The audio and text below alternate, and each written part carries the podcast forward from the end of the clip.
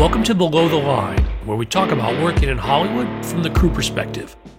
My name is Skid. I'm a former assistant director and your host.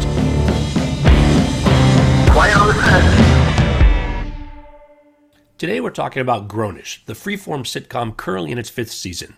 And my guest is the Emmy nominated director of photography, Mark Doering Powell. Mark, welcome to Below the Line. Hey, how you doing? Thanks for having me on. Glad to have you on the show, Mark. Uh, first, a quick warning for listeners today's conversation may contain spoilers for the show.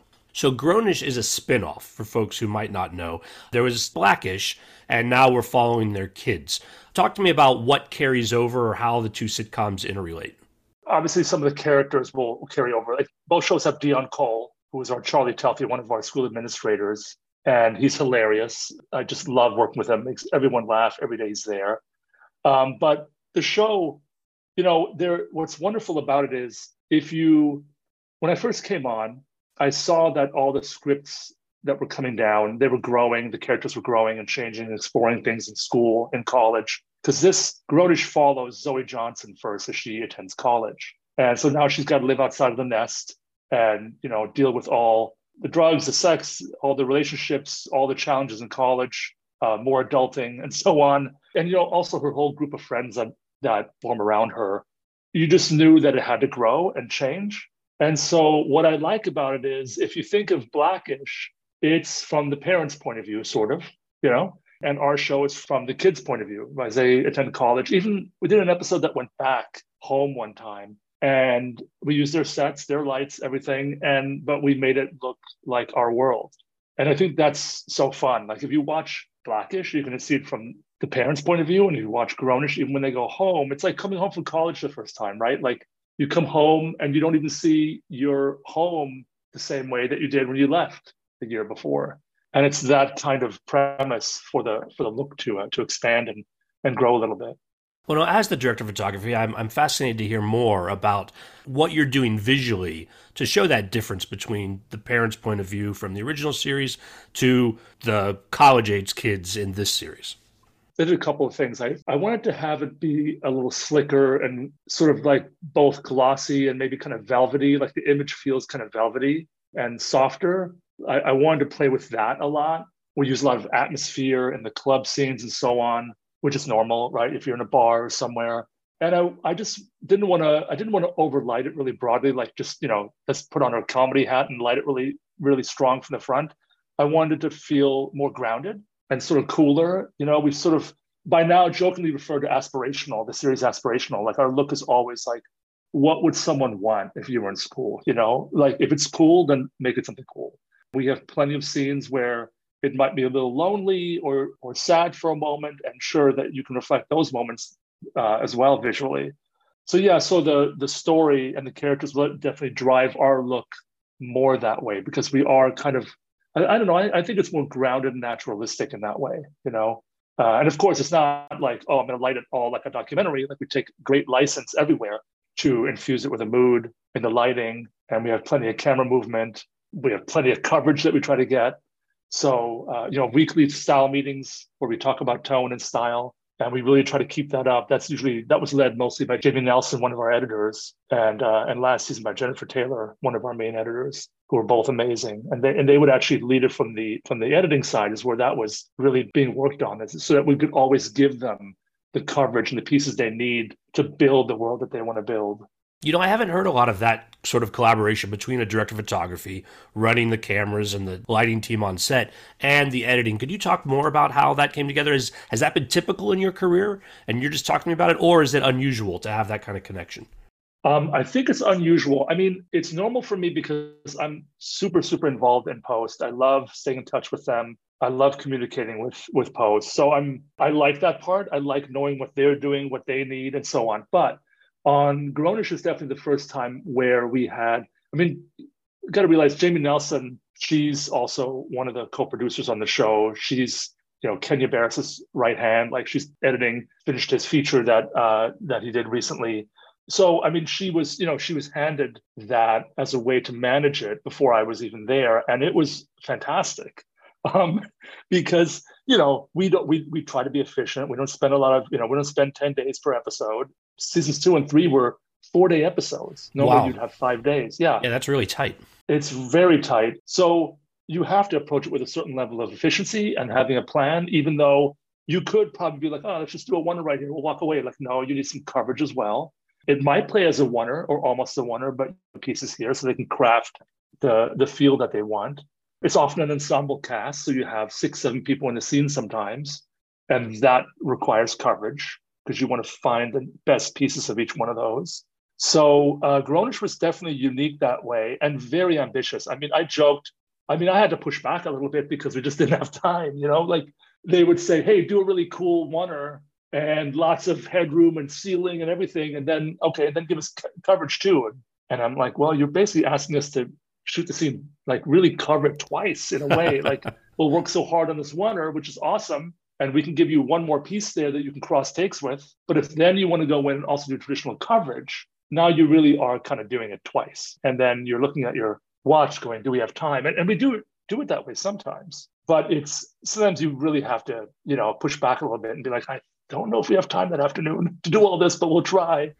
so it's cool though. It was definitely helpful to keep talking about it with new directors and keep reviewing it and keep it evolve. We didn't always do in season four what we did in season two and so on, you know, like things would change a little bit. So it was very collaborative and awesome that way and very supportive. Uh, from Julie Bean, our showrunner, Craig Doyle, Jennifer Rice Genzuk Henry, who was also our director on both episodes that I was nominated for. She's amazing, super prepared. So everybody just knows this world we're in and what we're trying to do, even on a limited time frame. Mark, let's do a deeper dive into the episode that earned you your Emmy nomination this year. For folks who haven't seen it, you can find all of Grownish on Hulu. Specifically, we're talking about episode six in season four, titled Put Your Hands Where My Eyes Could See. Mark, how is this episode different from others in the series? This episode, it's different tonally. It's a two parter, actually. The previous episode, you learn that two unarmed innocent black men were killed. And that leads to these protests, which starts the episode that we're talking about right now. Uh, so it's it's a tonal shift. Like you know, we're not doing any light fare now. We're in a protest, and it's serious. But the show is actually no stranger to that either, um, and neither is Blackish. They've touched upon subjects that are serious as well. And I've been asked this a lot, um, and I it, it took me a while to really. I kept thinking we were doing something that was helping that, and which I'm sure we are. But I think also I think the audience is used to this. I think in our daily lives, everyone, this is these are things that are real to us. And I think this younger audience doesn't flinch at all at suddenly talking about this topic. It's what they experience, it's what they live. You know, they've been to protests. So in that case, it really is the tone. We didn't change the look drastically. Our director, Jennifer Rice Genzuk Henry, did not want to make this like a, you know, like a special episode of Grownish. Obviously there's going to be some differences. Now you're doing some protest scenes and so on. We had some other challenges like uh, the time progression throughout the episode. But um, it is still grounded in our look which is kind of naturalistic anyways. And we have sort of you know we infuse it with a little bit of photojournalistic realism at the end when we see the final protest scene so i can talk about that more too but basically it's the tone that's really different from the other episodes Now, these protest scenes, as you mentioned, there's three, and they're filmed differently. And I'd like you to talk more about the thought process and the decisions you made. it's the same protest throughout that day, but we see it three different times. The first one's on the campus, and it's sort of safe and idyllic, and you know you get the sense like, oh, we're protesting, we're doing something, we got this. Then the you know the police is there, and they impose a curfew, and you get sort of like your last hint of comedy there with like, you know, I'm out, I'm hungry, you know, I haven't eaten all day, and I don't like rubber bullets, and the gang splits up. You know, our friends all go different ways that day, and that's kind of how that episode starts. And then the second protest is sort of the sunset protest, which we, if we had our druthers, we would have done that maybe even later, like during dusk. But there's just too much work to do there. We had our, because that was also when we did our night exteriors. So we pulled it back to sunset a little bit. It still works. You want to buy that the curfew is imposed late in that day, kind of. And then the last time you see the protest is sort of the aftermath at night near the end of the episode. And uh, we definitely took a, uh, a cue from some of the um, the photographs that we that we saw from the George Floyd protest. There was one in, in the Minneapolis protest by Julio Cortez. In the ending, you saw the bicyclist that goes across the, the burning police cruiser. And that was an image that we saw in those protests. It was captured by a handful of journalists, but that's the one that I had in my head. You know, that's the one Jenny really wanted to emulate as it crosses through. And it's a, like you're in this sense of like this sort of like elegance amongst the chaos is the feel that we had at the end with the look being a little more grittier. I think it was appropriate to have those move that way. You know, you have the second protest is when the violence starts, and then the third one you see the aftermath, and so I think it it, it works. You know, you're not going to make that look uh, glossy. so in that in that sense, some of our some of our images follow obviously the, the story and the tone that way. Now, the other thing you alluded to is the passage of time between these um, protest scenes.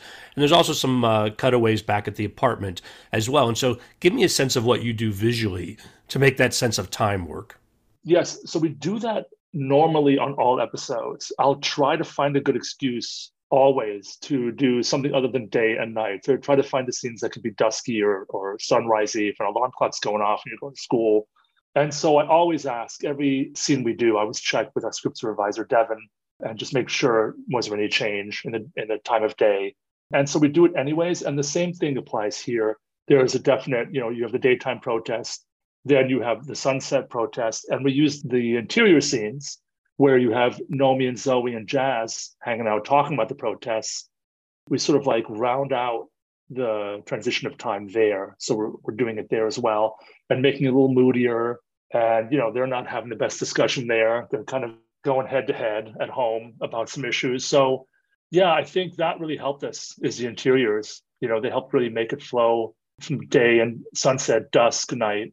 Uh, and I think I think that worked pretty well, given that we did the the second protest uh, at sunset. Now, Mark, tell me a little bit more about your team. Have you had the same group of folks working with you from season to season, or has there been a lot of turnover there?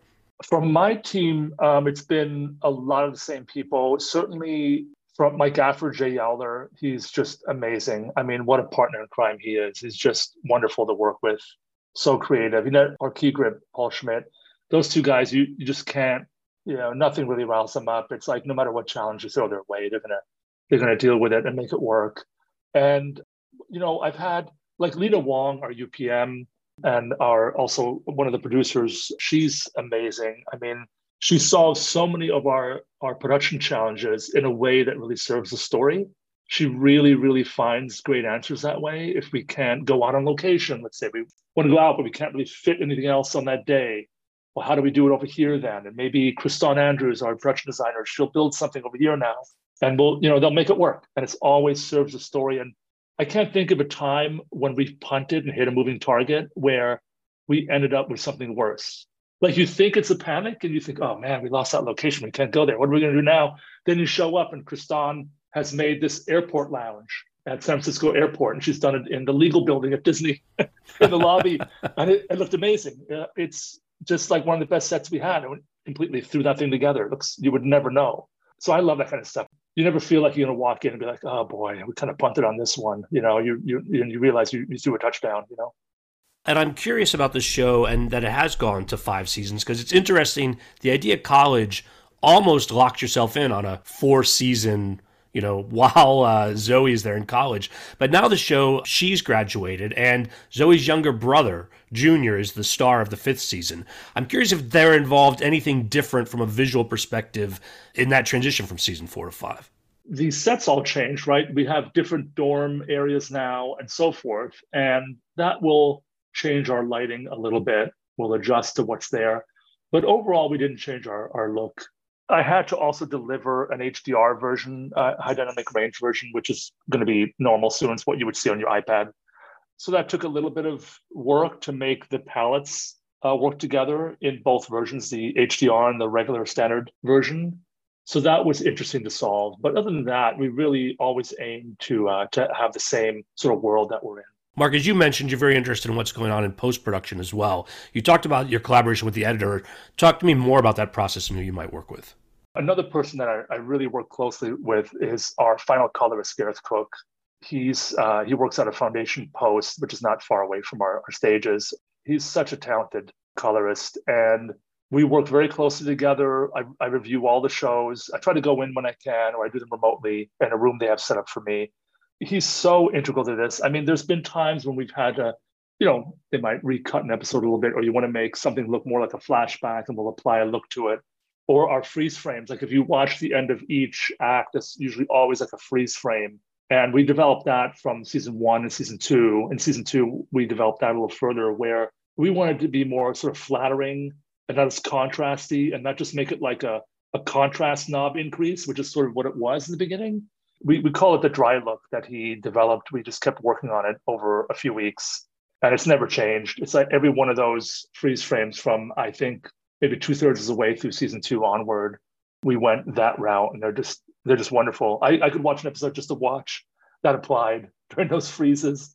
So I, I got a, a lot of kudos for him for, for carrying this through and and you know always uh, he's very fast we get done on time with our color sessions but he gives it a lot of care and I, I love that you know mark i don't think i've ever had a colorist on the show and probably i should invite one on to talk about that for audience members who might not be familiar give us a more of a sense of what this color process is after you've already filmed it yeah so when you do any project even if you've very carefully controlled the look on set which most of us do now when it cuts together, it may get reshuffled a little bit. There may be a different passage of time. Scenes that you thought went in this order get shuffled a little bit. Now that one's later. And so you want to tweak it a little bit in terms of the time of day progression, let's say. There may be other things that you want to do in color correction to get to the look that you want to arrive at. And a final colorist is sort of like a sound mixer, let's say. You know, when you go through your your final mix and so on, your sweetening stage, as I call it, your your colorist really make sure that everything cuts together smoothly, that there's like a, a nice passage of time when it all gets cut together. You just give it some continuity. And that's that's not new. We used to call them color timers back in the days of film and making prints for theaters. But uh, Gareth is definitely uh, a fantastic uh, veteran. I've known him a long time, and he's uh, he's incredibly important to the show. So, in terms of airing, the show is currently in a mid-season break for season five. Do you know what's next? Are we going to continue following Junior for future seasons? I hope so. I hope that we do another season. I think it's pretty awesome that I mean this is not easy to do. Think about you've got Yara Shahidi who just is so amazing. Then you've got to fill those shoes, which Marcus did amazingly. I mean, and they're such a good team. When you see this cast together, they're so supportive of one another. Such a great group. It really is something. So I hope that they do more. I think there's more stories that we can tell. So yeah, I I, I hope so. So we'll see. Well, good luck with that, Mark. I hope the season finishes up strong and uh, we're seeing more of that. On that note, we're going to call it a wrap. It was great having you on the show. Thanks so much. I really appreciate it. Listeners, I always appreciate your feedback. You'll find my contact info at our website, belowtheline.biz. That's B I Z. You'll also find past episodes and links to all of our social media, so check it out. Mark, besides Grownish, where else are we going to see your work? recently I did, I finished uh, People, um, directed by Kenya Barris. It's a, a, feature that he did last fall. Um, Eddie Murphy, Julia Louis-Dreyfus, Rhea Perlman, Jonah Hill, David Duchovny, Nia Long. I worked with her Uncle Buck as well. Uh, Emily Arlook was in it, was our Nomi on Grownish. So just this amazing cast that Kenya put together. I'm not sure about the release date, but it's it's finishing soon, so I can't wait to see that. Thanks for the early notice. We'll keep an eye out for it. My closing credits, thanks to Curtis Five for our music, John Wan for our logo, and to all of our listeners, I appreciate you. Please rate us wherever you get your podcasts and tell your friends. Thanks again from Below the Line.